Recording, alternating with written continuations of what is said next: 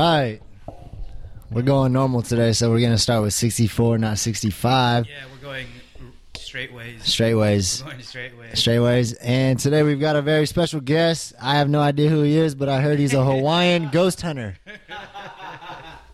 What up? Yo, this is Jordan River, you know, representing Four Waves Tribe, you know. Four waves. Gonna talk about some Filipino indigenous tattoos and uh you know, we'll go from That there. is See what's up, dope. Filipino history, go from there. How can you tell the difference between Filipino tribal and like Samoan, uh, Tongan, Polynesian? Yeah, yeah.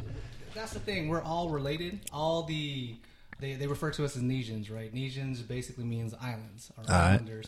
So you look at uh, the umbrella term is Austronesia. Yeah. Okay, Austronesia. That's Taiwan, Philippines, uh, Micronesia, Melanesia, Madagascar, um, Polynesia. Okay, so you look at the migration pattern. Madagascar, bro? Madagascar. Damn. Yeah. Even even Taiwanese that they be tribal. They got. Yeah. Oh damn! I didn't. Taiwan got the tribal. They're they're looked at as the. Some research say that they looked at as the root of all of Polynesia. What? Yeah. Hey, that's tight. Like the migration pattern. They so Taiwan's right on top of the Philippines, right north of the Philippines. If you look at the pattern, they go south to the Philippines, down through the Philippines, travel to the rest of Polynesia. So that's the thing when you're asking about Samoan and um, Tongan tattoos. We have a lot of the same symbols because because we're cousins, because we're related. Um, and it- it's funny because we have a lot of the same language, so that's why Really? yeah, like That's if you crazy. say um, mata, okay, in- in Tagalog that's eyes. Same thing in Tongan. Same thing in Samoan. Um, there, there's tons of tons of stuff that just uh, interchanges. You know, that's why um, I myself, I personally don't ide- identify with uh, Southeast Asian. I, I identify with the Austronesian culture because of our tattoos, our um, our language, Our know, skin the- color. yeah, our skin color. you know what I mean? Our, our creation stories, our folklore. So, um, the the what separates Filipino tattoos from all of the other Nesians is our chest tattoos. These are these, Oh, are, okay. these are like the most sacred tattoos, especially for men, because uh, uh, you you look at some of these patterns. Yeah, I see a lot of those patterns. Like I see uh, the triangles, yeah, you'll, the honeycombs, You'll see this. uh, waves. Exactly, exactly. And I see a lot of those. yeah, we're all related. We're all interconnected Mm. together.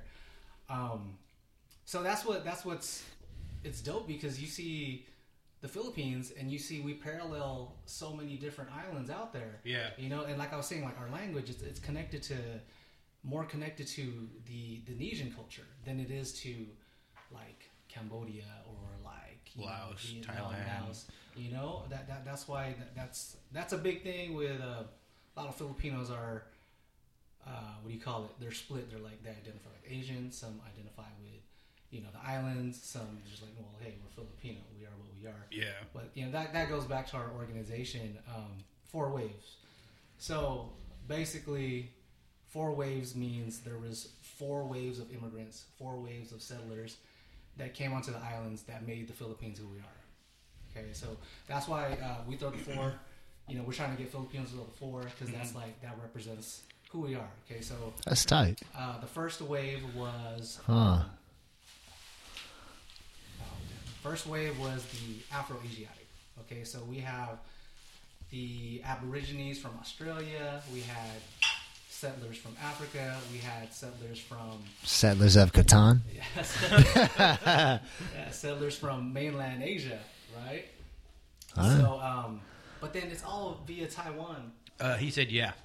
Uh, yeah, for sure. Um, About this. He said, I'm Filipino. I drink Hennessy. Oh, come on, for breakfast. real. I'll do one. I'll do one. Just, just for old time's sake, no big deal. Yeah, yeah, definitely. All time sake. Tonight. All time sake. Continue, sorry, sorry, go ahead, continue. four waves. So yeah. Also, okay. So that was the first. The last wave. First wave was, uh, like I said, Afro Asiatic. Thank you, sir. Um, second wave was the. They're called Proto Malays.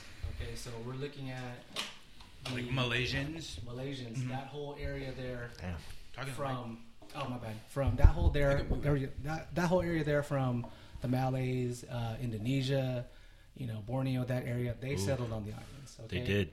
Yep. Second wave, they intermixed with the first wave, right? So that's two waves there. Who's the second wave? Who's the second wave? the Proto Malays? Proto Malays, and that's conducive to the indigenous people, or is that coming from uh, some other? Malay from Malaysia. Coming from Malaysia. So it's from the southern, kind of Southeast Asian, but the southern part.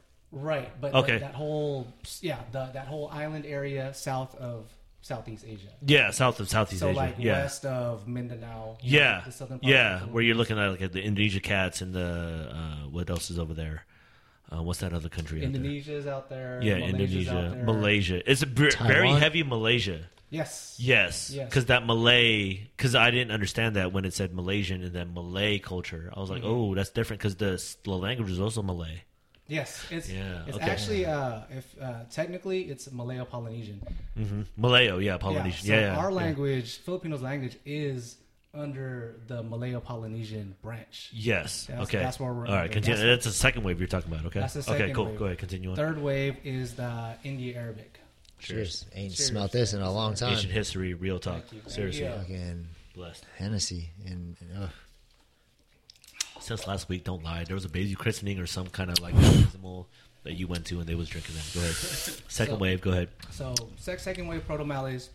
Third wave is the India Arabic. That's where the Muslim influence comes from as well. Mm, okay. So you have people from India. That's where Baybayin comes from. Mm-hmm. Um, So it's from the Arabic. yes, So when this movement came in, was that primarily the southern part of the Philippines? it was a southern part. Okay. So at this time, the northern part was its own thing. Pretty much. Okay. Cool. Yes. Cool. Just So- just to clarify that. Exactly. So Okay, we have, cool. We already have the um, the uh, first wave uh, Afro-Asiatic. They're already intermixing, Okay. and they're, They're already in there. They're evolving Yeah. to create whatever race, Mm-hmm. you know. So, uh, India Arabic, uh, uh, going back to Baybayin, a lot of people mistake that, mistakenly call it Alibata. Yeah, that's what I I realized too Right. because people thought it was called Alibata, but Baybayin's the actual real thing. And just for everybody out there, what is that? Even just break down the writing a little bit. So basically, it's our ancient calligraphy, our ancient language. this is before- before Spanish colonization. before Spanish colonization. This was uh, this is how we communicate via writing on Yeah, bambooo, on trees, or, Sure. you know, Okay. stuff like that. yeah, Um, yeah, that that's our ancient. That's our that was our scripture the Baybayin. by Bayan. Okay. Yeah, so Alibata that that means just like alphabet. Yeah, that's what I'm saying. Why was that such a Alibata? confusion? Because a lot of people were getting that um the tattoos, the whole nine, and I'm like, okay, I, I kind of see it, but then once I did my research, it was like, no, the Baba Baybayin's the actual, the whole idea. Script Yes. it, yeah. Yeah, the uh, That's the proper name. okay, the proper name. See, because there's a misinformation there. Because I know that coming up on this kind of ancient history, there is a disconnect with the information and the, the accuracy of it. You know what I'm saying? So, Right. yeah. I, Okay. I don't know where at one point where why they started saying Alibata. This is what it's called. Yeah. But yeah. then uh, people, when they did more research, they're like, no, it's, It's called Baybayin. Bai Bayan. So, Yeah. and what's funny is like, um, you remember uh, Maurice? Uh, Yeah, Gadula. Yeah, he was telling us a story back back then when we were training. Um, one of his uh, his Arabic friends was able to read Baybayin. Ah. You know what I mean? Like, So with those Arabic roots, because Arabic ancient history goes really, really deep. Mm-hmm. Like I'm talking about, like uh, like um, inner intercoastal. Like they're what was it? Uh, Arabic created math, and they created the, or they had a lot to do with the uh, what's called like outer space. Right? Was it wasn't that Oh, the case? really? I, I want to say. I mean, I could be drunk talking, but I know that they're heavy influence on math. But I know that their their ancient history almost is way deeper, and we have no idea on their ancient history because it's been um, colonized, it's been changed over, it's been so much. But I know that there is a lot of ties with ancient Arabic and our, you know, Baybayin, you know, uh, ancient writing, which is very vindicative of either the trade route or the type of place that the Philippines served uh, during its creation to the other, you know, or t- to the other states or islands around that area. right, right. It's all via. I I think it's all via trade because we were. I mean, Seafarers. Yeah, exactly. Yeah. Philippines are seafaring. Very people. heavy. So we're going back and forth, trading our goods. Yeah. Trading, trading knowledge, trading, you know, um, shit, trading. Uh, it was from Indian Arabic is where they they were more civilized when they came. That's where the like the uh, the military came from. That's why they Mm-hmm. they're all in the south. Mindanao's never been colonized. Ever. You know what I mean? People forget that. For all you Muslim cats out there, like I want to say, is it official that the that part of the Philippines is the longest standing Muslim colony out of all Muslim colonies ever established? And they were there way even before. Wait, what was the second wave again? Second wave was the Proto Malays. Yeah, and that was if you had to time frame it, like roughly. Uh, Proto Malays was, I believe, around 3,000, 2,500 to 3,000 BC. and that's where that started to happen and up until now even when spanish came in they never really 100% took over that southern they part couldn't, yeah. Okay, Because they were they were warriors. They knew how to organize. yeah You know, so that's interesting okay go forward go ahead So yeah, they weren't like that. But you know what's funny too is the same thing as uh, the northern Luzon, the mountains. Yes. mountain areas. They couldn't colonize there because they couldn't get to the mountains. The terrain was. what's your theory on the luzon area because i've read a couple different theories i've read a couple different uh, theses um, I have a theory, but like, what's your take on that? Uh, Because it almost seems like Mindanao and then whatever central Philippines is, and then the north, it's almost three separate It's like exactly areas. what it is. What's your theory on uh, northern you know, Luzon? Luzon.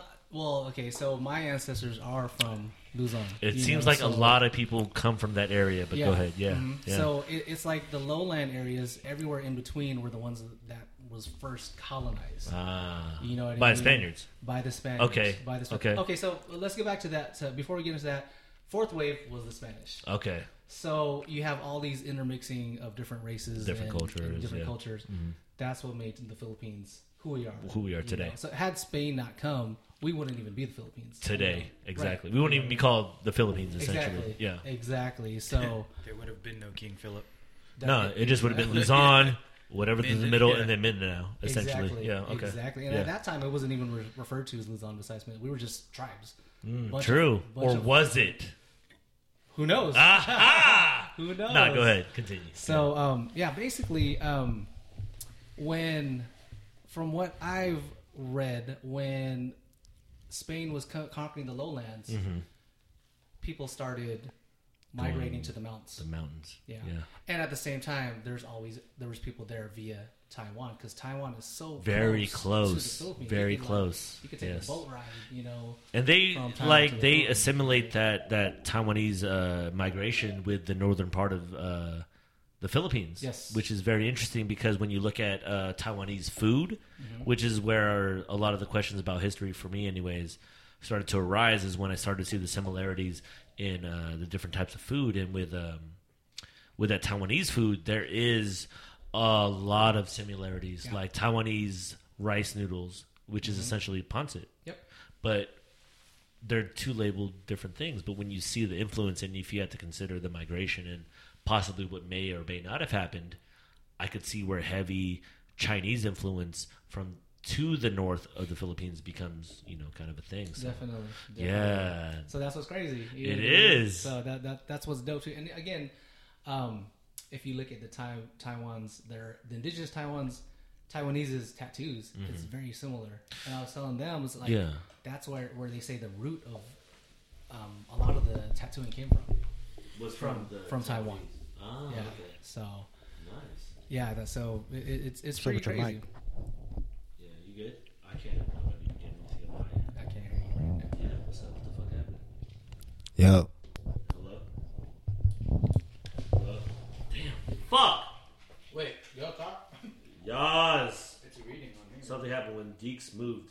Something. Happened. Am I on the splitter? Who's on the splitter? Nah, it's you guys. Who is it? Okay, now we're on. So I'm on the splitter. Change out Deeks with mine because Deeks doesn't talk.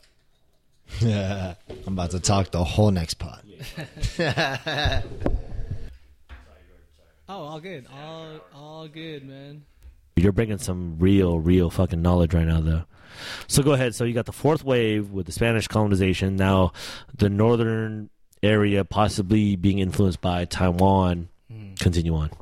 So that's where that's where we think the, art, the as far as the art of tattooing came from. Was from the Taiwanese. Yes. Okay. Just, just because I mean the patterns, it's it's, it's like it's undeniable, man. You Very similar. patterns, like Mhm. it's it's too similar. Mhm. And then again, at the same time, you uh, you look at the tattoos from Samoa and Tonga. How would it have gotten from there to Back up there. You know, Okay. So that's why it makes sense that the migration pattern Went from Taiwanese down to Philippines and then out to the Pacific coast. Exactly. Ah. There's a there's a new article too saying that um, most of Polynesia, if not all Polynesia, Came from that Taiwanese thing. yeah, I've seen that. From the Philippines I've seen that. So- See, it's funny because the way I trace history is a lot of it is either through cuisine or how indigenous uh, ingredients, whether it's a, a chicken or whether it's a sweet potato or something like that, like are able to travel. Because when you figure out things that are indigenous to the area versus things that were introduced, then you really start to question, okay, how did it get here? Right. because they do talk about the chicken. Uh, The chicken's a big deal. Um, I want to say horses are a big deal as well because Luzon is very mysterious to me because, like yourself and myself and a lot of Filipino people, um, a lot of ancestors come from that area. And when you look at Mindanao and you look at Luzon, those are almost two different countries, in my opinion. If you consider the idea that the Philippines sits on islands consisting of 7,100 plus islands, um, northern Luzon, and then you you know you you point out the the proximity with um, Taiwan, and you just you almost like it's it's it's it's cool because you could kind of fantasize about it, and and and a big theory is Taiwan was basically China that gravitated towards an island, and they took whatever that was and then that shit was able to permeate to the northern part of Philippines and that culture ended up becoming part of this whole Polynesian culture. And it's traced because the chicken is very vindicative of um that kind of migration uh, we have the same chickens here or the same chickens in the Philippines apparently as they do in most Polynesian cultures. And if that's the case, then how did it get there and who spread it? And I think that's where we're at in terms of history. Um, who introduced it because a lot of people think it came from here and then they came out there and then came back versus no it was introduced here down here and then introduced out Right. which is very interesting because this is a discussion that's actually happening in real time Mm-hmm. You know what i'm saying so like like you were saying, we are seafaring people. Yeah. we're known for building massive. Exactly. Trade routes. Like we're very comfortable and I almost think that this speaks to a lot of Filipino people out there, whether they realize it or not, that we have a very strange ability to get along with literally every single person. Um, we find a through line with most cultures and um, we're very indifferent to ethnic um, anything, to be honest. Um, it seems like we're the most universal um, people that are embracing of other cultures. And I think when you look at seafaring routes, and if you figure that if we did work with as far as India, apparently going to every country going in from India, our country has always been occupied by foreigners.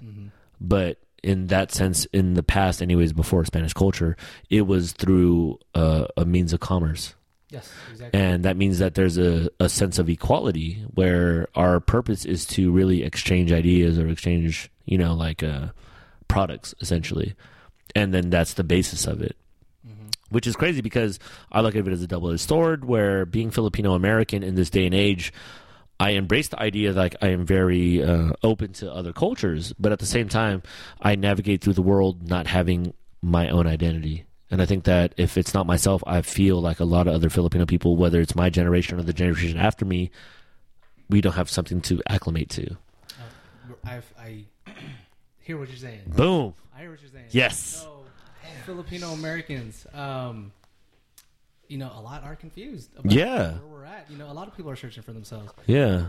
Um, How do you navigate that though? Because you figure our our our history was essentially erased by a migration of it was the fourth wave, yeah, you know what I'm saying, and wave that killed it. You know? and you know yes it's water under the bridge but going forward obviously being in the situation you're in and, and, and being part of this you know uh, organization like what is the mandate what is it that we're or you and the group are trying to accomplish in that in that sense you know what i'm saying So we are um, reviving or have already revived Mm-hmm. indigenous Filipino tattoos, and we're trying to promote that. Mm-hmm. The reason why tattooing culture is so important to Filipinos because that's before Spain came. mm-hmm. every single Filipino, or before we were called Filipinos, every single tribe was tattooed, Mm-hmm. and that's in research from Luzon, Visayas, and Mindanao. When the Spain when Spain first came in the 1500s, they uh, arrived in the Visayas and they called us. Uh, they referred to the islands as La Islas de los Pintados, which is the island of the painted ones. So they saw. I mean, imagine going to a foreign place, you know, and you seeing people Tattooed all the way up. painted from Yeah, head to thought it was toe. paint, you know, but that was our tradition, that was our culture, and it was in every single region of the Philippines until Spain came. Uh, so tattooing is directly related to headhunting, Mm. Directly related to headhunting.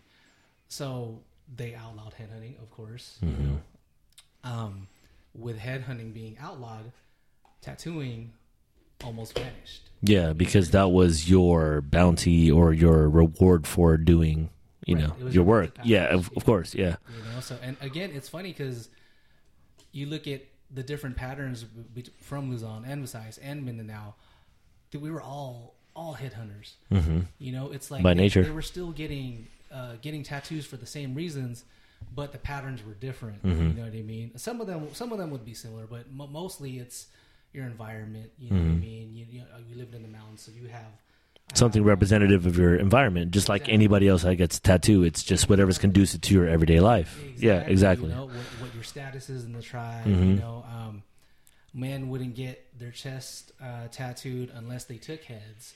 Yeah. Um, women were doing it for Yeah, no, that's real.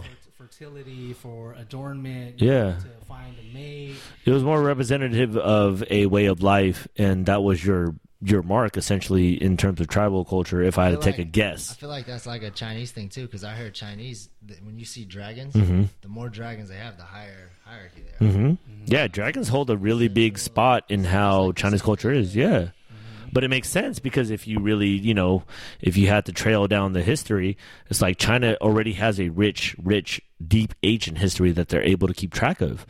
And if you consider the idea of when the dynasty was being pushed out, which is the idea of Luzon, where they talk. Uh, I forgot what the last dynasty was. Anywho, um, they were pushed out, and there's a theory out there where the northern part of Luzon may have housed the last emperor of China, and that's what they're saying is like Luzon is vindicative of the Lu dynasty, and then Zon means I don't remember, but you know, getting high and just reading shit. I'm like.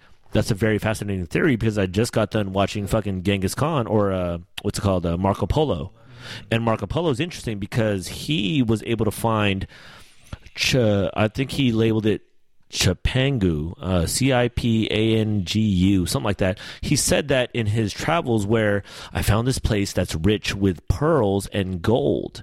And the way that on the map, he only, I want to say, he was really big on the longitude, not necessarily the latitude. So he labeled it whatever Japan is very rich in this and that. Japanese culture or Japanese people apparently claim that as like, oh, he found Japan, but Col- Christopher Columbus, you know, shouts out to indigenous people killer. You know what i'm saying? On monday. But anywho he did the same uh, route apparently and he calculated that Marco Polo was incorrect because his latitude was so off. There's no way that Japan is very rich in gold and pearls because at that time Japan wasn't trading with China, so they weren't getting pearls because the only per- the only people that had pearls at the time was China, and Japan didn't have that trade route with them, and they weren't rich in gold because they're more to the north. It just it didn't work out gold wise, but the Philippines did at that time. That's why Luzon is very mysterious in the way they talk about the Luzon dynasty, where Genghis Khan himself, possibly, or uh, Kublai Khan, was like, "There's an island that's far from us. I want to conquer, but it's too far. I can't get there. But they're rich in pearls, which at that time the Philippines is known, or the northern part of the Philippines, Luzon area, was very heavy with trade with China, where they almost considered Luzon as Chinese people because it was so the commerce was so readily available. And then you consider the gold, which most countries that border the equator have a abundance of gold. And it's known during Marcos's reign that the Japanese gave us gold for this but to be honest I honestly feel like the Philippines already was Is it natural big in gold. Exactly. So that's why history is very interesting and I like to question history even though historians are very uh, apprehensive to allow people to question their you know uh, studies, but we always talk about like uh, you know the uh, the pyramids here, and it's like that's constantly evolving. If that's always in question, then who's to say that most history should be up for questioning? And I want to say with the, especially with the Filipino ancient history, um, I want to say it's still up for debate Yeah. because it's very vast, it's very complex, and I want to say not enough people are dabbling into the concept or the idea of its vastness. Because I want to say Spanish did not colonize a bunch of savages. I want to say that we really had a way of living life that was very conducive and very appropriate for the people um, of that culture in that time to live the best life possible. And for some reason, or however the world works, no, you're savages. Here's a spoon and a fork you need to eat. Here's Civilized. Take this guy. Exactly. Here's a barong so it's see through so I could see and make sure you don't have any weapons on you. See, I only learned that not so long ago. But now that I see that, I'm like, that sucks that that's some way, in a way, glorified in our actual current Yeah. culture. You know what I'm saying? And um, yeah, it's crazy, man. Like uh, I've done a lot of research. That's why I'm really, really um, like appreciative for you to be on because this is something that you actually are living and doing through you know the tattooing world because that's a very small through line to find history. But you know, just if not in that culture, it's in a lot of cultures where you find the truth in history through these practices Right. and why they're non-existent or existence for that part. You know what I'm saying? Well, tattooing is that's our folklore. That's our that's how we passed on our stories. Mm-hmm. Was our our ancestors got their bodies marked up. Yeah. They would tell the children. They would tell the generation. Well, this represents whoever in our family. Mhm. Represents this god, this deity. You know what I mean? And going back to the gold, um, if you go to like the mountain regions, Mhm. their jewelry. So this is a lingling-o, right? Um, this represents. They believe that spirits live here. Our ancestors live here. The real lingling-os are made out of gold. God Not- They're damn. not this big. Yeah. They're they're they're, They're usually bigger. They're not this big. It's a whole bodysuit. Yes, Yeah. continue. So basically, they wore them in their ears. They wore them as necklaces. Yeah. Gold was abundant in the mountains. Like where are they? Where are they going to get the gold from? Yeah. The the mountain people they didn't go venture too far into the lowlands. They once they went there, they Mm-hmm. stayed there. Yeah. You know, and basically they were living off the land. That- Yeah. That's how.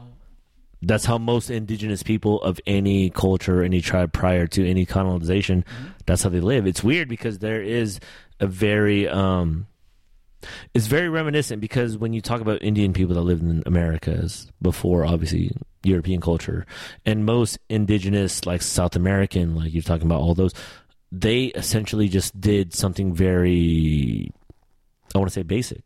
Just live off the land, live off what you have, create a community within the resources that you have available to you. Nothing uh, above or beyond. So yeah, that's what I'm saying. That, that that's very interesting. Yeah, definitely. Um, so we were saying um, as far as the the tattooing, that's why it's it's an important part.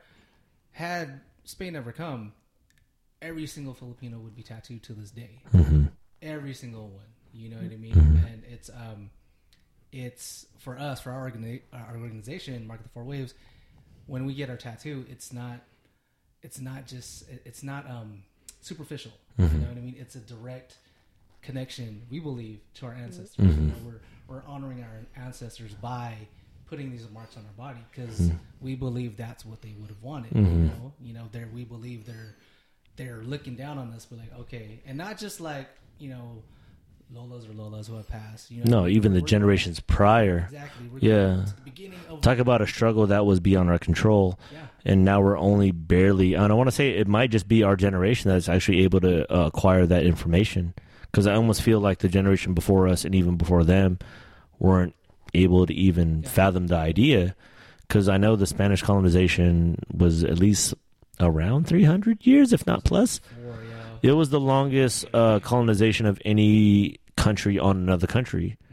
And for us, it just happened to be the most brutal, That and which is a very unfortunate because you you talk about like um, you know uh, most Southeast Asian countries were able to keep a lot of their ancient history intact because that was kind of a broker deal. I'm assuming amongst colonizers and and the indigenous people to be like you can you know kind of you know keep some of your ancient history, but for whatever reason, when um, Spanish colonization happened, that shit was all wiped out. Definitely. Um, Shit, we weren't even gonna be going to be called Filipinos. Yeah, Filipinos were the Spanish that lived in the Philippines. Those were the Filipinos. You know Mm-hmm. Yeah. I mean? They didn't want they didn't want to give us that name. Yeah. Filipinos. They you know they they we're the land was named after King Philip, Mm-hmm. but they felt we weren't worthy of being called. King Philip. Yeah, exactly. Or Yeah. Filipinos. Yeah. So So it was only for the people that occupied the land. exactly. which is very unfortunate because we adopt that. And I've heard of uh, discussions and, and, and people talking about like the the name Pinoy or Philippines. Once you really delve into it, it's like not to say you don't have to call yourself that or anything like this, but just look at the idea of how that came about Yeah. and then trying to re rethink it because.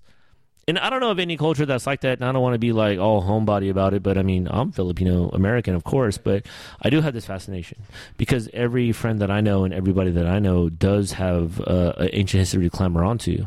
But for some reason, my culture and my generation, the only p- things that are out there that are known is only Spanish culture going forward. And I would like to know ancient history. And I almost like the idea of this weird world where there's a lot of possibilities out there. Philippines might have been its own kingdom on its own. It might have been thriving just as much as what they say with the United States, with uh, the indigenous Indian tribes here, where they're like, "Yo, they was already killing it," and it was already disrupted by the idea of another culture coming in here and trying to, you know, impose their culture, which isn't a bad thing. Because I'll be honest, without them, this conversation would be happening. Where would we be? You know? That's what I'm saying. So how do you how do you for you knowing everything that you know about possible ancient history stuff with the Philippines and with America, how do you navigate through the world today? And what is the best representation of how to go about it? Because it is kind of tough. You know what I'm saying? Not a lot of Filipino people want to delve into any type of ancient history Mm-hmm. because they're already on their own ground. Like, eh, whatever, it's whatever. that see that's where that colonial mentality is a big part of it, you know what i mean that came from Mm-hmm. It's almost like first nature, not second nature. right spain came and then we, America came. Exactly. Japan was in the middle of that. we didn't kick spain out we got sold to fucking america Exactly. what I mean? America saw the resources like we can come over here and yeah, come so get we this. continue to be a colony of america till this day Exactly. For the most part. Even though we're independent, but realistically, we're the only Asian culture that embraces American culture like it's our own. right we're we're puppets to, to the us man it's a puppet True. government well i don't want to get into the whole Say it. Say what you mean. saying. Fucking the the independent race is on. Like, dude, this is a conversation I honestly feel that needs to happen. And it doesn't happen enough because people feel like I don't talk politics, I don't talk religion, I don't want to get deep. I'm like, fuck getting deep. How about just talk about surface level shit? Like, what are we living on a day to day basis? Like, why do we have to slave ourselves um, out from that? Like, it's weird for me to identify with uh, a Spanish culture because I look at Chinese people, I look at Vietnamese, I look at Korean. I'm like, they're so foreign to me. But yet, when I meet a Mexican person, I'm like, yeah, we on the same page, baby. Like, I'll see you at mass on Sunday on six o'clock. But when you look at both histories individually, and you figure out how we got to this point, it's kind of like, how can we never question it? Oh, that's right, because we were fucking so suppressed for so long, and so demoralized if that's the correct word. It's like fuck to so far to the point where we essentially don't have an identity, mm-hmm. and it kind of sucks going forward. But with things like this and this conversations, I'm like, there's an ounce of hope to let me feel like I'm channeling some inner spirit that may have existed way before my time. it's your ancestors bro That's what I'm saying. Ancestors man they're they're talking to you It- That's how I feel. They're using you as a vessel to get to get through to you. You gotta get and to tatted. I think I do have to get tatted. gotta- you you Hey yo, do you guys? I really feel. with the We uh, get, we get, we do uh, The shark tooth. tapping, We do um, hand poking. The, the main shop. This was this. what's was, the tradition? Like, how does it? How did they tapped. do it? In the in the Philippines? It was hand tapped. Oh, the, the way they did it back in the day, everything was so tapped they're with a tapping. tap in. Yeah. So what are they using? What, what what's the thing that's tapping? Like just to get a little intricate with that. So it's like basically a little bamboo branch. Okay. And then the thorn is like from a citrus tree or an orange tree. Or Okay. Some some type of citrus fruit. Yeah. They they make the suit, uh, the ink out of um, man, it's it's basically from like the black stuff from the bottom of pots. So it's not Yeah, like the residue or the I forgot what to call that. even now, man. Like I went to go see Whang-Od. This is where I got this from. Uh-huh. It's, it's not the most. I was scared, bro, because like Yeah, that doesn't sound. Yeah, it's mad not sketchy. san- It's not sanitary at all. Yeah, it's mad sketchy. But yet, then do you go against like a practice that was possibly over like how many years? You know what I'm saying? Which is kind of weird because coming from the Western world, you're thinking like, I need sterile environments, Yeah. I need this, I need that. Versus, well, shit, these motherfuckers may have been doing this for more than two thousand years, if not more, Right. and that's still questionable. But I mean, that's what I'm saying. But see, people are going up there because you know she's such a she's kind of like a, a tourist attraction, which is, is it's good. It brings revenue to that area. Yes, as it should be. See, Yeah, At the same time, a lot of people feel like she's being exploited. yeah. You know what I mean? You have hella foreigners going over. But that's a very see. Okay, so let me ask you that question then. It's being exploited, but yet it's almost like a good thing because there's a certain preservation factor in there. right. If I had to take a guess, out of the hundred people, and that's probably downplaying it, but hundred people that go over there to you know for that tattooing thing, how many of those actually have like, um, you know, get get the idea and possibly spawn this kind of conversation? Because this conversation could touch one person who decides to tell ten people, and one of those ten people decide to tell a thousand and that's how I honestly feel because I don't know the Filipino language. Like I'm I'm barely aware of some of the history. I'm trying to do my best to do it, but I know I'm not indigenous to the culture. I haven't even fucking been there. And it sucks because I want to go there being a Filipino American just to identify with something. But also when I look farther farther away and look at the big context, I feel like Filipino Americans are blessed because you do get a blank slate. Um, there may be things from your prior history that are in your blood that may help you to do a whole bunch of things, but you're able to navigate through American culture like basically f- like without restriction. Right. You know what I'm saying? You're like a child. you know? Yeah, because most cultures almost have to burden another generation before them. Um, you know, with Mexican culture, it's very traditional. Uh, Chinese culture, you still trying to abide by a certain thing. With Filipino people, um, especially Asian Americans or Filipino Americans, first gen, second gen, there essentially isn't a barometer on how to live this life in American culture. And I want to say I've actually benefited from that um, because there wasn't a preconceived uh, culture I had to abide by. Like I did go to church a little bit, but I already knew that shit was fucked up because I was like, "Hey, how come pops ain't going?" I was like, "Well, if that ain't going, then I know this shit ain't bullshit. I mean, this shit's bullshit because if he ain't going, then you go? you know what I'm saying? That's why the hip hop culture and the dance culture and the whole, you know, Filipino culture in the 90s essentially uh, helped bring me to a realization of arts and being myself, um, not necessarily with the ancient culture per se, but it kept me in tune with that. Mm-hmm. And now that I'm glad I'm revisiting it because the information's available now and Right. discussion points are there. There is people like yourself, and I know there's a handful of people out there, if not more than that, that are really trying to talk about um, the possibility of what we came from and trying to preserve that. Because once a generation passes by, and if they don't speak the language just as much as I don't, then that means whatever our generations and our ancestors went through language dies. is for nothing, Yeah. essentially. You know what I'm saying? I'm, see, I'm Filipino American too. Yeah. I unfortunately I don't know how to speak the language Yeah. either. Yeah. I can understand it. You know what I mean? I can. It's funny. I can write it. Mhm. Oh I, shit! I can. I have. To, I can think about it. You know, Yeah. think about it. Okay, then I'll write it.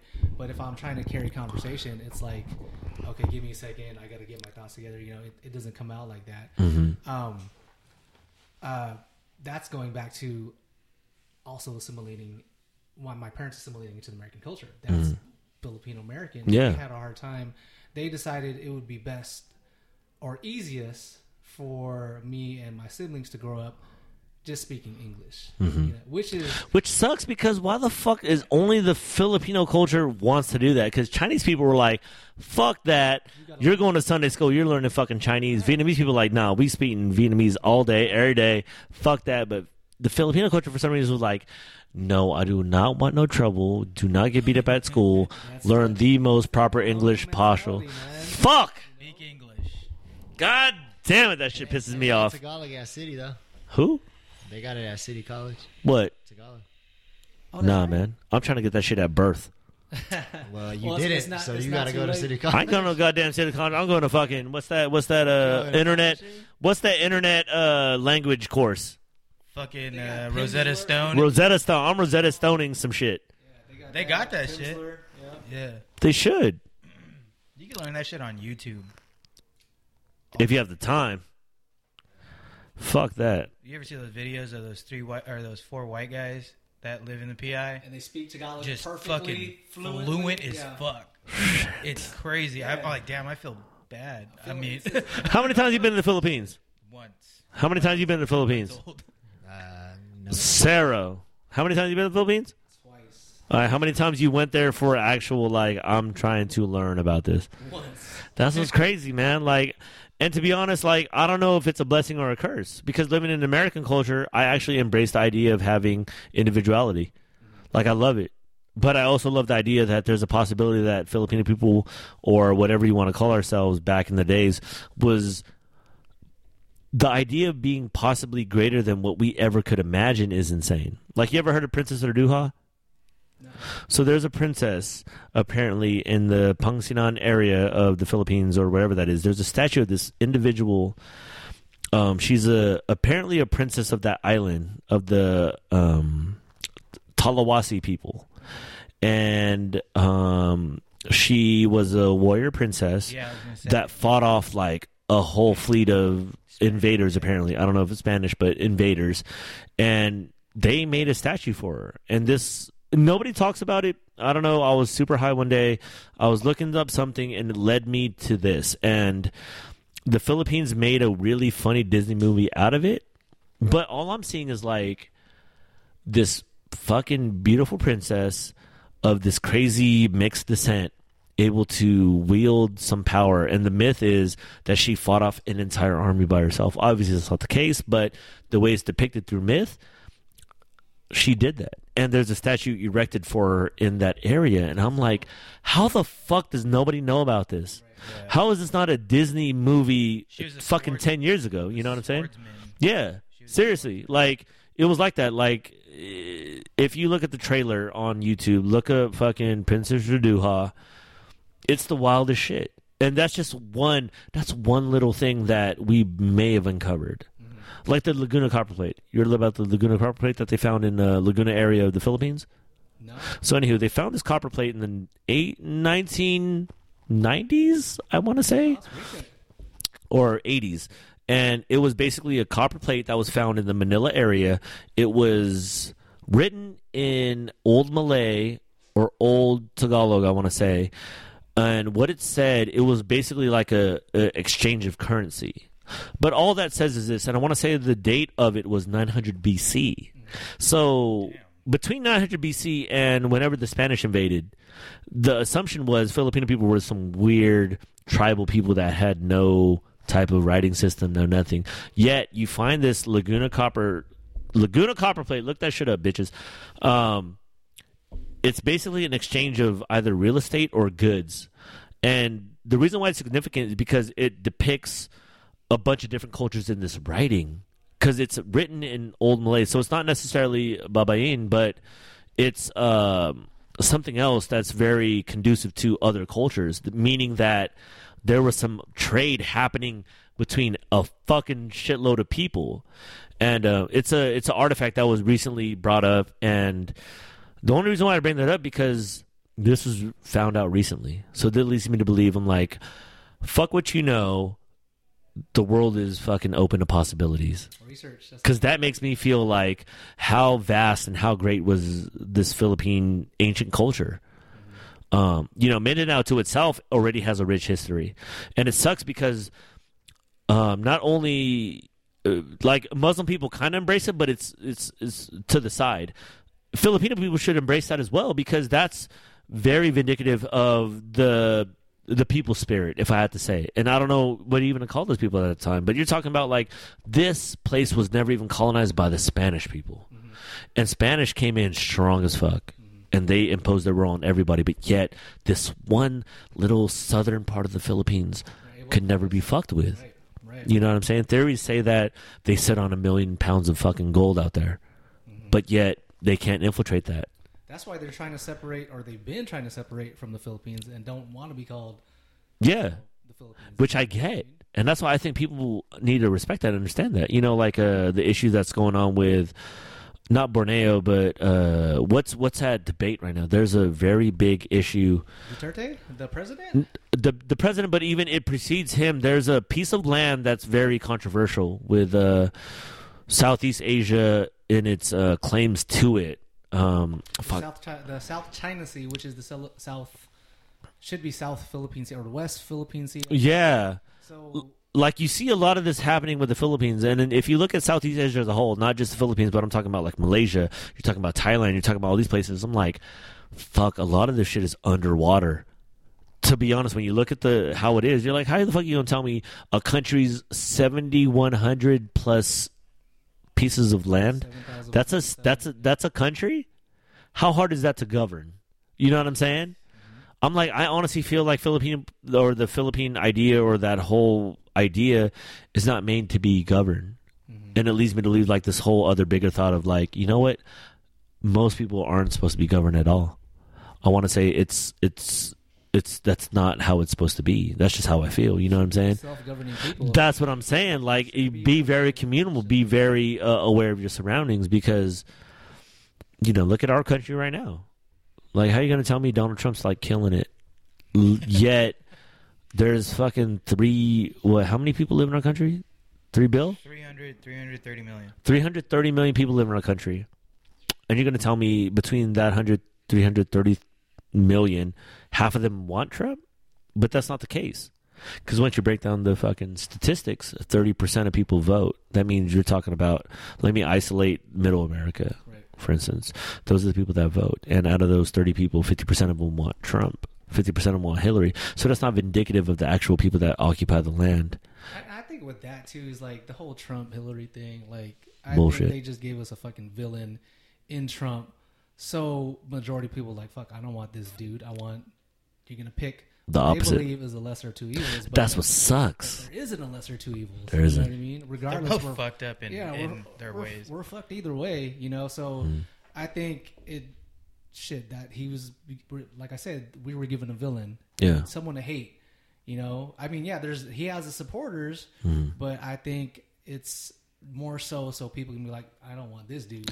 What do you honestly think of like the debate right now? Like, what do, what do you think about the presidential candidacy right now? I think it's all bullshit, man. Yeah. Either way, either way, we're fucked. I but I I think Clinton's gonna win no Yeah. matter what. Yeah, There's just she owns the media. there's like these two you know they give us these two choices but to me it's an illusion like regardless that Regardless, president there's is people already behind it. yeah there's there Always is. there- there- Everybody knows the winner. I mean, you know, they know who's gonna win. exactly it's like, like that saying the presidents are uh, The manager. selected, are selected not Yeah. elected Ooh. so so they're whoever's fucking con- Hillary whoever Trump they're fucking They're just the face. puppets too You Yeah. know I mean? Of- Yeah, they're the manager we talk to at McDonald's when we have a complaint. exactly Like I'm trying to talk to Ronald himself.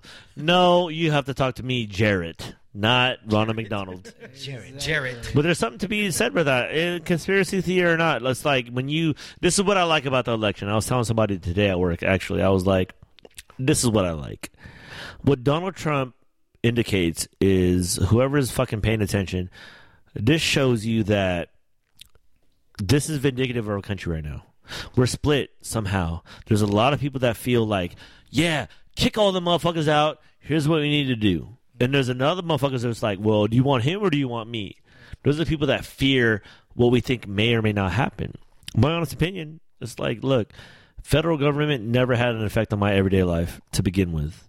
And like you said, I want to say it's all bullshit. I want to say we're feeding into some media frenzy that has nothing to do with our everyday lives. You know what I'm saying? Like, if we wanted to make a difference, honestly, we should be over here at town hall meetings. We should be at PTA meetings. We should be at Change fucking all the communal shit where it's like, I want to meet the people that I'm seeing on a daily basis.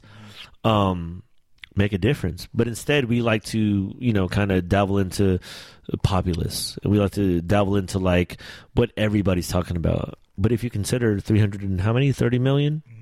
330 million people live in this country. It's too many fucking people. Like, how about we just concentrate on what needs to happen with us and the people surrounding you? And if that's the case, let's just go forward with that. But then once you start on that thinking, in my opinion, that's some weird tribal shit that is not only conducive to ancient possible Filipino culture, but we're talking about Indian culture, we're talking about old school Chinese culture, we're talking about any indigenous people that lived on these lands that really just stuck to a tribal mentality because it's very minimal, it's very conducive to um, using, you know, like you said, the resources around you. You're only what you are around you. Right. So why are we thinking big picture when let's be honest, like when Obama was in office, like Jay Z does a concert, P. Diddy does a concert, all of a sudden like, oh, I'm gonna vote for him because I seen them as Carters on there. I'm like, that's Right. the worst shit. Cause you could say Obama's tenure was great and it was shitty, but at the same time, it's like it didn't really affect anybody directly. Right. How did it affect your everyday life? That's what I'm saying. You know what I mean? If we're all Obamacare. I mean, you in particular, but you're one of a million people out there that was able to qualify for it. But aside from that, we're very in control of our own lives. The problem is people don't want to handle the everyday life and don't want to understand the idea. In my opinion, um, giving it back to the future. Mhm. That that's just me. You know what I'm saying? You have a family, you have a fam, you're well on your way. Um, You found my my thing is trying to uh, stand tall and firm to allow that next generation to stand on our shoulders and look even farther than what we saw. Um, I think we lose track of that, and I, I, I want to be able to have these discussions in order to help propel a generation after us to even go farther. And I want to say our generation is the one that's going to scratch the surface yeah, definitely. because information is readily available. You have people that are willing to take the risk on themselves to delve into whatever art or thought process to start the conversation, let alone this movement of embracing whoever you are as a person, more or less.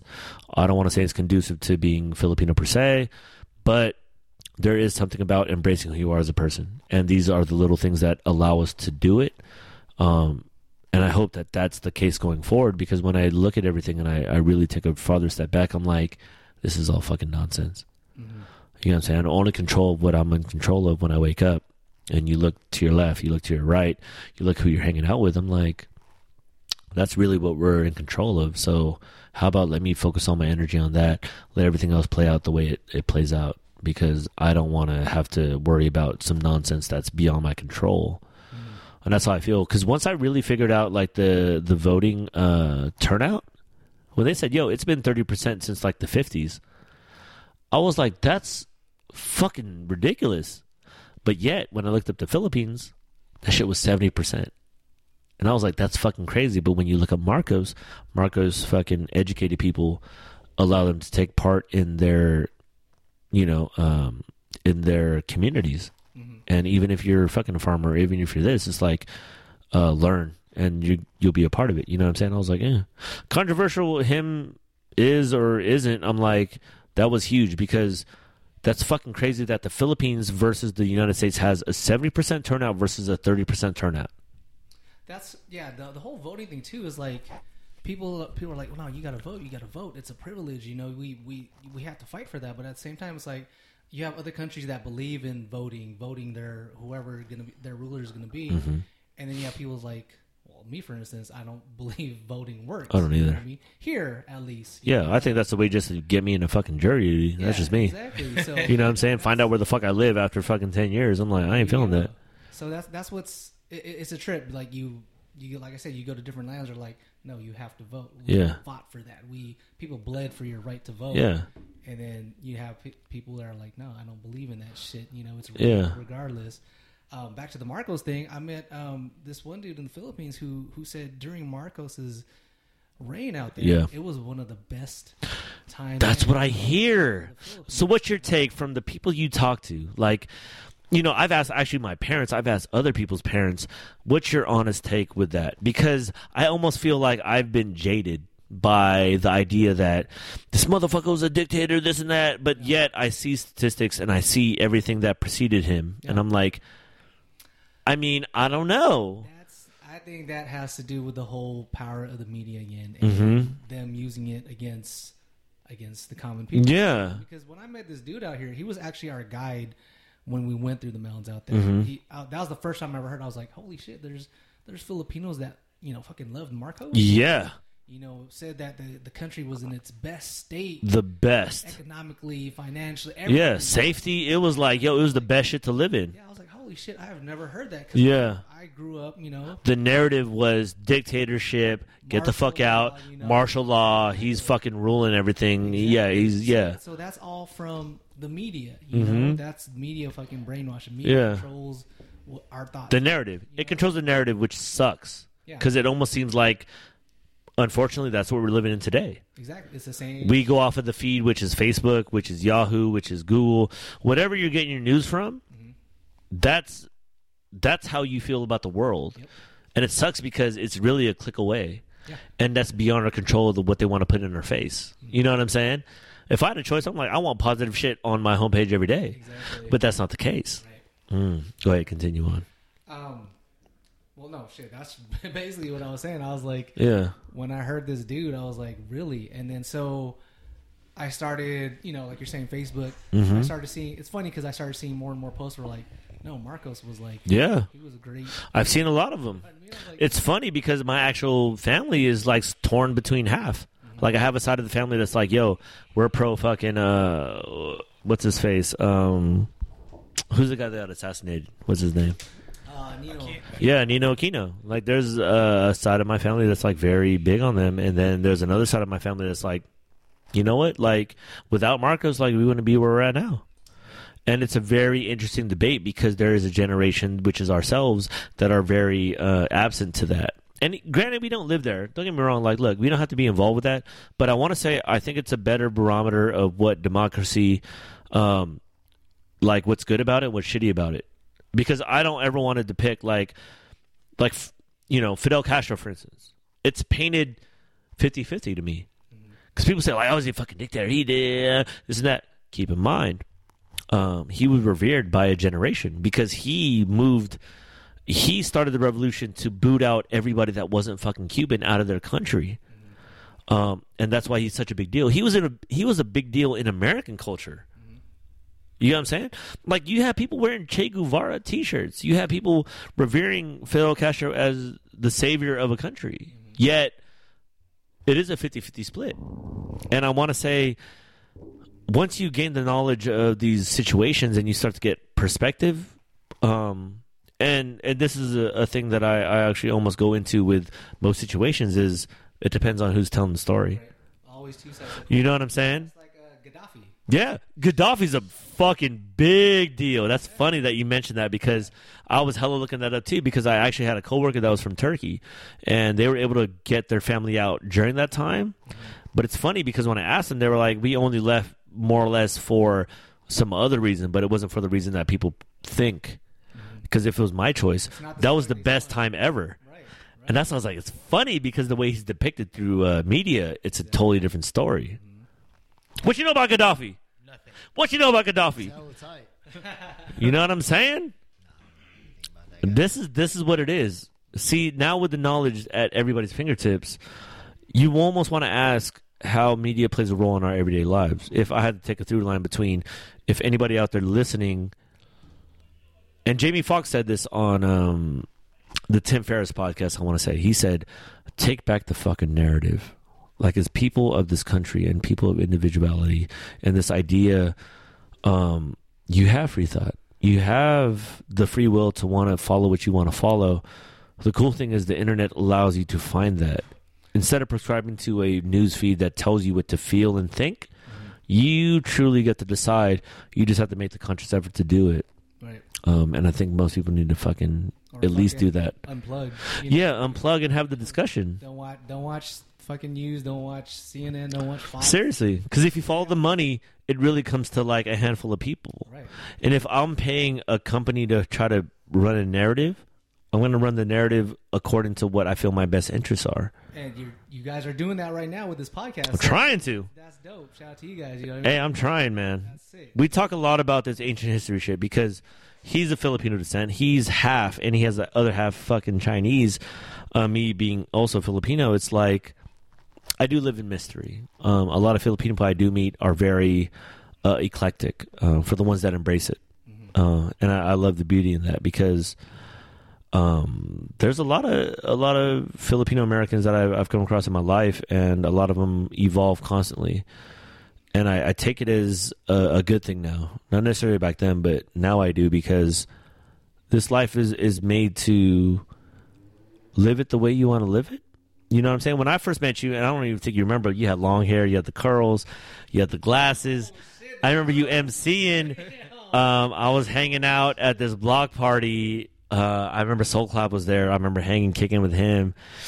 And I remember y'all performed, and you had the the quick rap. If I had to take a guess, like you had a very intricate way that you Double ended it. time. Yeah, that double time rap. Uh, I remember this seriously. I, I really remember this like it was yesterday. And um, Yeah, I remember that block party. that's what I'm saying. But it's cool because the reason why I like this is because, like, for you, for instance, and I remember running into like Brum. Shouts out to Brum, seeing um like Lou, seeing Caesar. We had Caesar on. It's like you're never that person uh, because you always evolve. And I think the beautiful part about being a human being in general is that evolution and the embracing of, of the new journey. And um, and I remember all you guys hanging out together as one, to where all you guys are individually now. And I I like that idea because it allows me to go forward and understand that if opportunities arise or if there's a, a inclination to want to do something, um, feel free to hop on it because this life doesn't have to be regulated to some weird. This is what you have to do. This is security. Do what you have to do. Uh, live this life and be very simple. I'm like, no, no, no. Opportunities come. Do the shit you want to do. Have fun. Definitely, man. And speaking of journeys, man, we encourage all Ghost hunting? Ghost hunting too in Hawaii and Yeah. Yeah. Sure. Hey, that's real. No, I remember that, man. I was I was pretty scared because like everyone started running and shit. I was like, "What the fuck's going on?" I was just reacting. Off For all y'all don't know, people told the story episode, I don't know, fucking 30 something, where he had this in depth uh, moment in Hawaii talking about fucking ghost hunting. And we actually have somebody to vouch for that fucking story right over shit here. was real. It happened. You know what I mean? But like, no, when, when we're out there, I was like, "Damn, that's what they do in Waipahu and Hawaii." That's what we yeah. did. Yeah. Fine Ghost hunting shit. shit. I was like, okay, I'm all for it. But yeah, like I was reacting to the crowd because everyone started fucking running. I was like, okay, I'm gonna I started that Like, shit. I was like, oh fuck! And then I was the last one. I got ran Yeah. over. Fucking hell of people running me over. My shoe fell in a creek. Shit, Good times, man. That's when I first met people. Young life. Yeah. The young life. How old were you, Jordan, if you don't mind me asking? was, at the time, I was 17, turning 18. Woo! That young life. Okay, tell me this. Jordan at 18 and Jordan, where you're at now, fucking a nice 22 years old.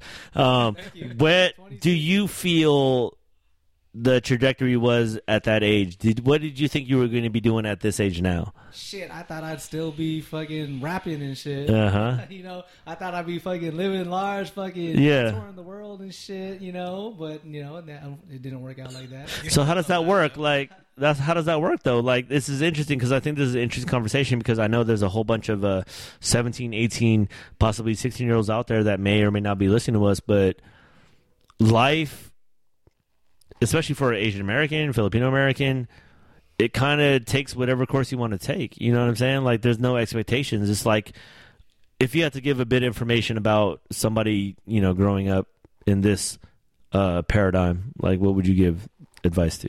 Shit, man, if you be prepared when that you get your first kid, ah, that's true. that's the Yeah. biggest game changer in the world. How so? How so? For all you fucking parents out there, Um, sh- your priorities are completely flipped around. this feels like I'm not buying those fucking pair of shoes anymore. like Yeah, my style is out the fucking door. but in a good way.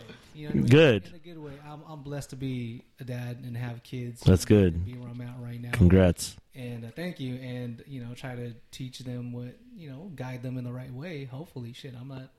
I I make mistakes all the time. That's what I'm saying. Like that's the weirdest thing. Like you guys are both parents. Like how what's what's that like? P like how do you feel about you know like for instance like your oldest like she's coming into her own like how does that work? You know what I'm saying? She's like almost her own person. I want to say she'll probably move out in about a year. That's what it feels like. That's what it feels like for sure. Um, I like Jordan said, you kind of just have to not necessarily guide them, but you know, give them give them a goal, give them something that you know that that's tangible for them, mm-hmm. and it, it, it's kind of like an everyday thing. It's not something like you know you're going to be an actress when you get you're, you're going to be a, a model or you're going to you know do something crazy. You're going to have mm-hmm. a you know a crazy scientist or whatever. It, nothing like that. It's it's a day by day thing for for us, anyways. Mm-hmm. Like finish your homework. Do that without complaining. You know what I mean?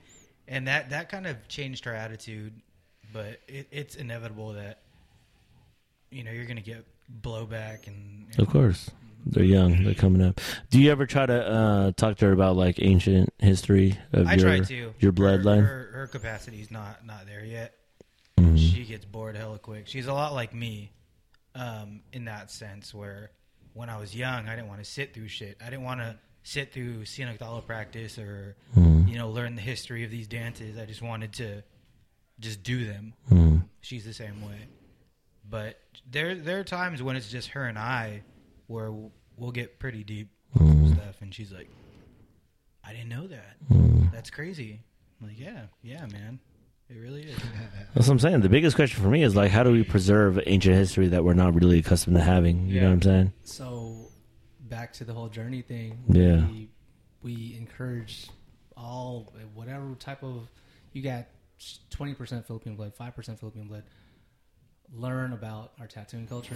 Learn Yeah. about our arts. Learn about shit, Eskrima. Learn about our all our Yeah, devil into some of that. Like, what else do you guys cover over there? Um, like in terms of curriculum or just like any any type of pertinent information. You know what I'm saying? Because I'm very fascinated by that. Because uh, it's really cool that there's an organization out there that's able to really put a lot of resources into like preserving these things that Definitely. essentially almost are on the outskirts as of right now. Anyways, you know what I'm saying? That's on the possibility of being endangered. I think when once you start doing the research, because basically, uh, in order to get a tattoo, Hmm. you have to research your personal history. Mm-hmm. You, so, meaning you have to talk to your elders. Mm-hmm. You have to ask them questions. That alone, for me, anyways, inspired me. Yeah, you know, like same here. I started learning shit about. Oh shit, I didn't Yeah. Did this. Exactly. I mean? So It Seriously. makes you more curious. It makes you want to learn more. Mm-hmm. And then for me, when I so the tribe's been together since '97, I've been involved with them for about since 2007. Mm-hmm. Um, I, I came upon them back in I would say like 05, 06. I wanted to get a tattoo, but I didn't feel like I, I deserved it. That, Mm-hmm. that was just me. I was like, I don't want to just get. It's good though Just to get- because there's some, you know, like yeah, like you know, I yeah, felt like you had to have meaning to it. Yeah, So you should. I finally was ready. I was like, okay, I'm ready to get tattooed by them.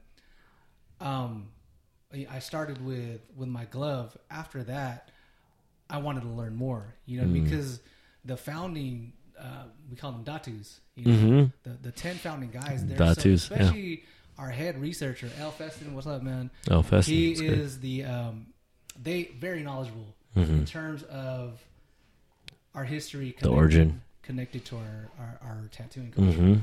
And we have, you know, so after I got my tattoo, I was like, shit, okay, I gotta. It's like I gotta feel like I gotta, you know, I earned it, but now I gotta keep it. You know, like I can't let it lose its meaning. Mm-hmm. Yeah. So then I was like, okay, well, I want to start learning Eskrima. I want Yeah.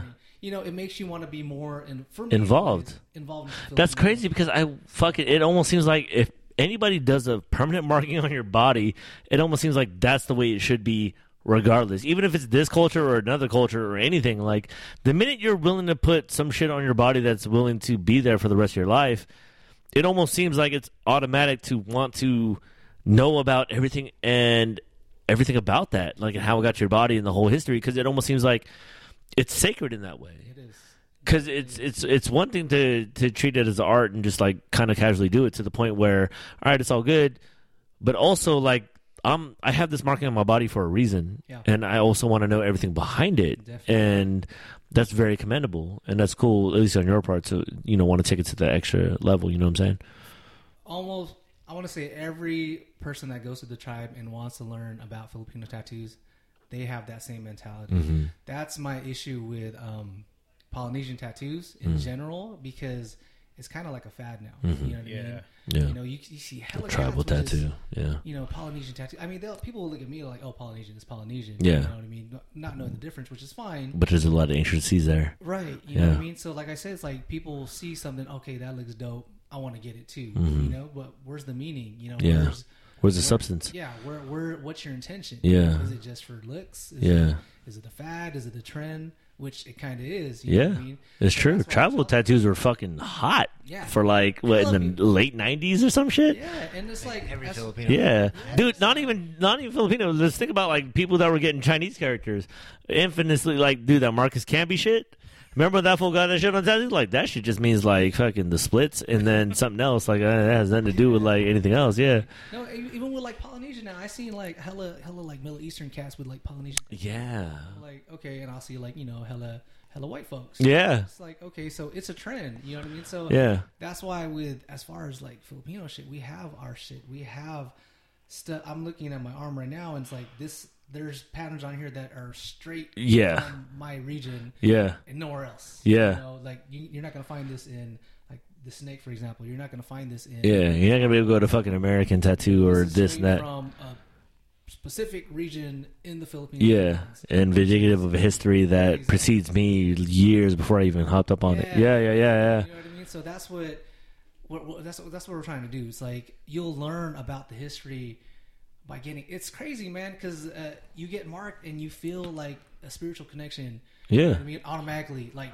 you're like, oh shit, I feel my freaking ancestors yeah, inside of me, and that's where the journey comes from. Mhm. It's that's like the beginning, and then you keep on researching, Mhm. wanting to learn more, wanting to learn more. For you know, that's from my from everyone else in the tribe, all my brothers and sisters.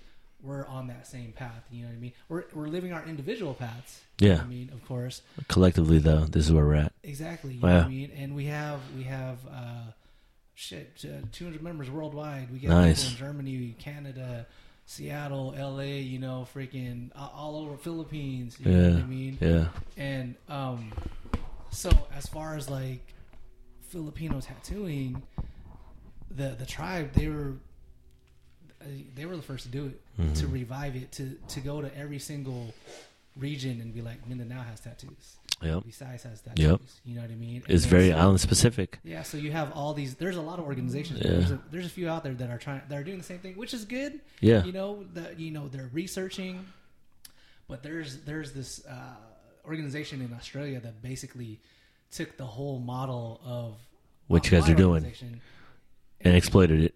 Exactly. Yeah. you know what I mean. So that's what's kind of. Well, that's what you're subjugated to. You know what I'm saying? It sucks because the effort's great, and then you have somebody that looks at it and looks at it as a business opportunity, which is shitty. But here's what I think is cool: is because the the movement's out there, yeah, and I want to say this was never meant for the populace, and this was always meant for the minority. Um, in a lot of different senses, you can look you can look at that as deep as you want to do it, but um, it's it's that's commendable. Like I like that for the simple fact that there is this uh, this almost like burning light to really try to bring back uh, a connection, essentially. Uh, because seriously, being Filipino American here, like I'm very appreciative of my opportunity here now that I know. Because, like you said, like talking to your ancestors, talking to um, people from your past to learn about the past prior, it is a big deal. We're talking about like a lot of us are, are first slash second generation here. That's fucking huge for us to already be assimilated to American culture this quick. Um, my thing is like, what do you what do we do with this opportunity now? You know, how do you find the balance between holding your own identity versus going forward and being the greatest person you are as a human being? Um, keeping in mind your, you know, your your culture, but also being an individual and not being so stru- you know, like structured out. Like my thing would be like, yo, anybody could get tribal tattoos. It's like the Hawaiian idea. It's like, look, we don't mind if people fucking, you know, come here and hang out and do whatever, but just understand why we live this way. Mm-hmm. And if you could understand that, then we respect all people that want to embrace the culture. And I want to say, if that's the if that's the driving force behind you know the movement, then you know I hope that people could understand that. And it almost feels like the generation that's coming upon us wants to partake in these things and be respectful of it. Like I've seen documentaries where fucking people doing, you know, uh, in in China doing like fucking you know monk shit, like some real monk shit, and they're not even Chinese, but because they're so enamored with the culture and the lifestyle, they want to do it, and it seems very promising because, like you said, the organization Four Waves out there, like yo, that's a contrite effort to really try to preserve this because it is important. The minute it's gone, it could really be gone forever, Exactly. and then it's just gone. Exactly. Like seriously, because you got to think of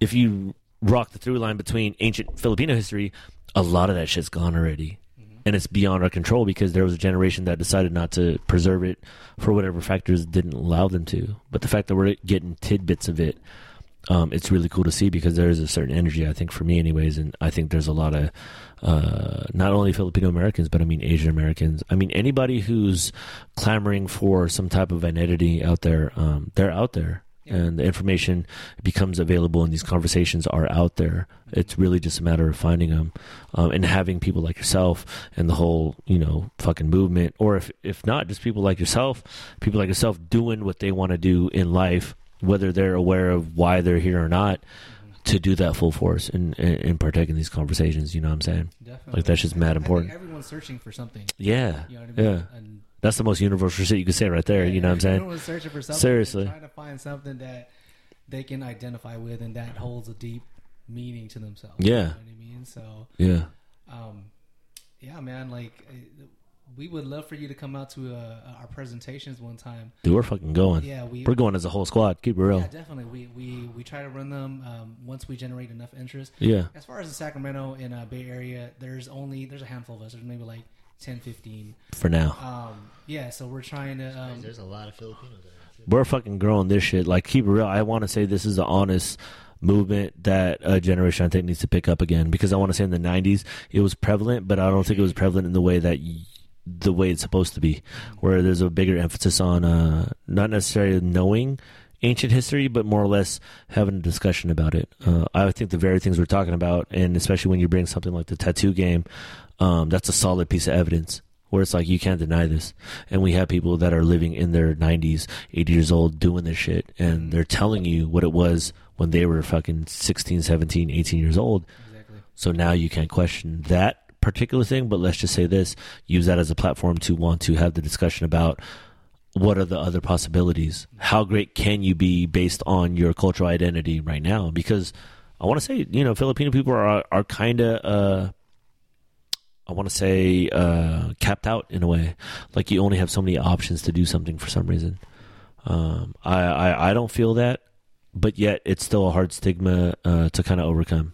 But I want to say things like this allow the possibility of a history behind you to make you feel like you're destined for more. That's how I feel. Not just a nurse or a That's what I'm saying. Post, yeah. That's how I feel. You know what I'm talking about. Like we suffer from a lot of that, but I don't blame that generation for for pushing that on us. I want to say that what's helped that what helped us get to this this venture. Yeah, that didn't happen. That's what I'm saying. wouldn't be having But where we're at, how do we add on that and utilize the resources we have now? And I want to say it is things like this that allow, for one, the conversation to happen. Second, to put the word out there and just see where this goes. And and and I want to say it is for the preservation of culture, but more or less for the improvement of uh, individuals going forward, whether you're Filipino or not.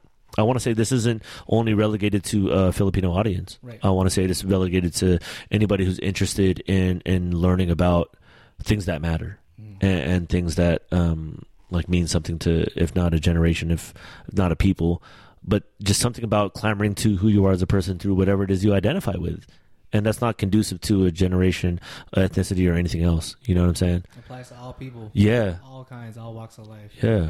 I you. Real talk, man. Definitely. How many how many members are in the Sacramento chapter? Sacramento, there is uh, well, so we merged with the Bay Area chapter. So Okay. basically, we're NorCal chapter. There's about I want to say like fifteen, give or take. So when in you guys Sacramento, Mhm. Sacramento, there is um, there's three of us. Damn, that's there's, it. There's, there's about to be hell There's three of us. Yo, we need to put out there all you Filipino Americans, anybody interested with this shit, please get yourself educated. Find this. plug where you at. Like, what happens? Like, give any type of pertinent information out there for the people out there that want that want to hop in. You can um, follow the Ch- Tribes Tattoo Shop, which is Spiritual Journey Mm-hmm. um, Tattoo on Instagram, and uh, basically you can look at the the tribe's work. Um, when we organize, it's right now it's via word of mouth or social media. So Of course. we don't, we don't have uh, there's no Facebook page, Mm-hmm. know, there's no um, Twitter or anything like that. Like I'll I'll hit up people, yeah, you guys like old school. up. Like, let me hit you know what up. I mean? Like, Um, yeah, So that that's pretty much it. We we try to run. Um, we were trying to uh, speak for FANHS, Filipino American Histo- Historical Society, a couple weeks ago, but it was Mm-hmm. so last minute they wanted to do a presentation on uh, tattoos, and we do. You know, we'll do a presentation. We got fucking a slideshow. Mm-hmm. you know, we'll- didn't they just have a barbecue at Garcia Bend? I think so. And, and uh, speaking of which, um, I don't know if you guys heard about the first uh, Filipino American museum that just opened up. Just no. This Yeah, past Saturday. Um, Fuck, I need to go over there. God damn, we need to take a field trip. Yeah, God for damn it, sure, for man. real. Just open house was this past Saturday, and they've been trying to get that together for like the past twenty, 20 years. years. So it's up? You know what I mean? So Yeah. It's official. Okay, cool. In Filipino American history, In you know, San Joaquin Valley. open during Yeah. Filipino American History Month, which is a dope thing. So where's this at in the general region, and then people can Uh, fucking look that up. Stockton, And uh, I believe it's in, in the Little Manila. Filipino- Yeah, Little Manila. So um, yeah, but back to the Sacramento chapter. We got there's three of us: me, um, uh, my boy Darwin, and uh, my homeboy Duke. But that that's pretty much it for Sacramento, man. And we For right now. yeah. Fuck that. we about to grow this shit. Yeah, man. th- Yeah, you this know, is dope, dude. It's important, man. Look up uh, Mark of the Four Waves Tribe.com if you're interested and get more information. If you do want to um, get go through the process of getting tattooed, again, just answering answering the questionnaire, you'll discover a lot about yourself. Yeah. Just going back, you know, like okay, what region, what region was my Lololos from, and keep on Yeah. back, you know, tracing back. If you can go get that far. Um, hopefully, you know we all have elders in our in our family that we can speak to, Mm-hmm. um, and uh, you know, like I said, that's that's where the journey starts. If you guys get tatted up, we would love that. We're trying. We want Filipinos to get tattooed. Yeah, seriously. we want Filipinos to get indigenous tattoos. Yeah. that's our identity. That's a Exactly. who we are. You know, Yeah. to being fucking colonized Yeah. twice, three times. If you Japan, Still. you know what I mean. Still living in fucking California, still colonized. Yeah, you know that our our fucking mentality is colonized. Yeah. you gotta break. It's trying to change that. Yeah. Yeah, so it, that, that's where it starts is by uh, answering the questionnaire.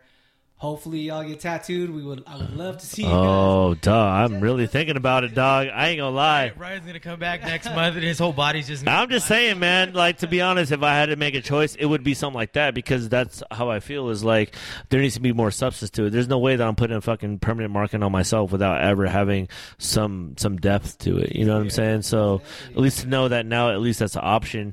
And to be honest, I, I want to say I'm leaning more towards that. Um, dude, I definitely Follow through. That'd be- no, seriously, man. Like, because I would never want to do it any other way. That's just my opinion. Because obviously, I'm of non-marking at the moment. But if I did have to do it, it would definitely be that way more than anything else. And that's the honest truth. You know what I'm saying? to get it tapped in if you like. Uh, a lot of my work is uh, via gun.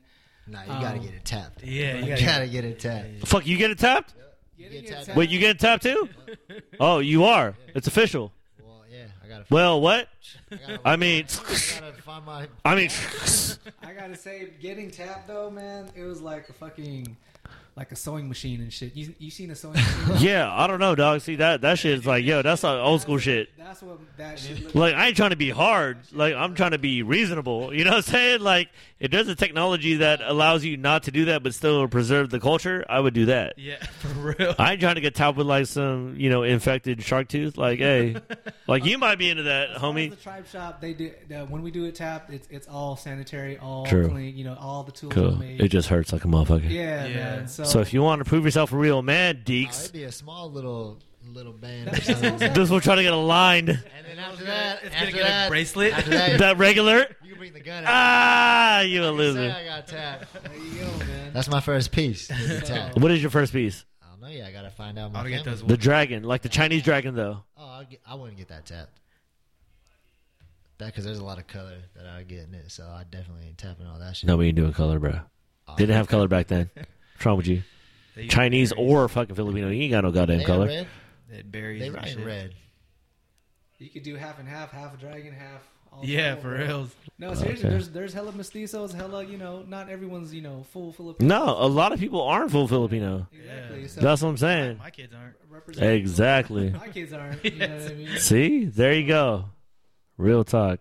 Jordan, thank you for being on, man. I really appreciate this, man. Thank you. For We definitely me. have to have fucking uh, revisit once I get my first tattoo, uh, like for real, because I really want it that way. I ain't gonna lie. Just don't do Polynesian, bro. No, not hating on Polynesian. No, no, wrong Polynesian. I'm just saying we're getting into specifics now. That's like saying like I love Chinese food. Yeah, Chinese food is like a whole fucking continent. Like there's Sichuan, there's fucking.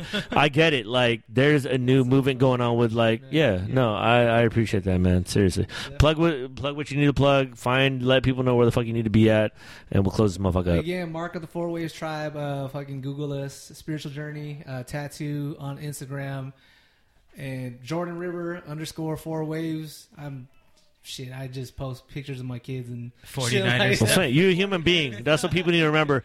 End of the day, this a motherfucking human being trying to live this life, man. Like for real. Exactly. Trill Walsh. Trill Walsh. Trill Walsh. You know what I'm saying? Ah, shit! He tried to pick up the man. Oh, let's go, James. So you know, fucking uh, look us up. You know, all Filipinos, non-Filipinos. You curious about tattooing culture and how it's directly related to our ancestors, Yeah. our history, our people, our identity. Look us up. Mark of the Four Waves Tribe. Tatak ng apat na alon. Woo! I don't even know what this motherfucker said. I got them fucking. I gotta get them subtitles going. You know what I'm saying? Tatak ng apat na alon. Damn, that's dope. Mark of the Four Waves. Damn, that's a beautiful You know language. I God damn mean? it. So Yeah, again, tight. we throw the four. You know, thank you. We throw Four Waves Tribe. Four that's- ways that's tribes. what makes Filipinos Filipinos. Yeah, get out there, spread the word, everybody. Be honest, man. Like this is a new world and this is a new thing. Um, Filipino Americans alike, or anybody who's very curious about Filipino culture. Um, that's fucking one entryway into that fucking great world, and it's still a mystery. The conversations are happening abundantly. Um, Jordan, like seriously, thank you for being on, brother. I thank you appreciate your time, man. man. Thank you for Seriously, man. I know you're a busy man, new family and all, the whole nine. You know, doing your whole thing. So anytime is is appreciated, brother. Like I appreciate it, man. Definitely. Seriously. We'll up too. Like I said, we'll. Yeah. I want to see all you guys. Team tattoos, or to whoever we getting it. That's real talk. Live. It's live. Motherfucker, get your shit together, bitch. Four waves. Good. We out. Peace. Four waves. Come get it. 64, four waves.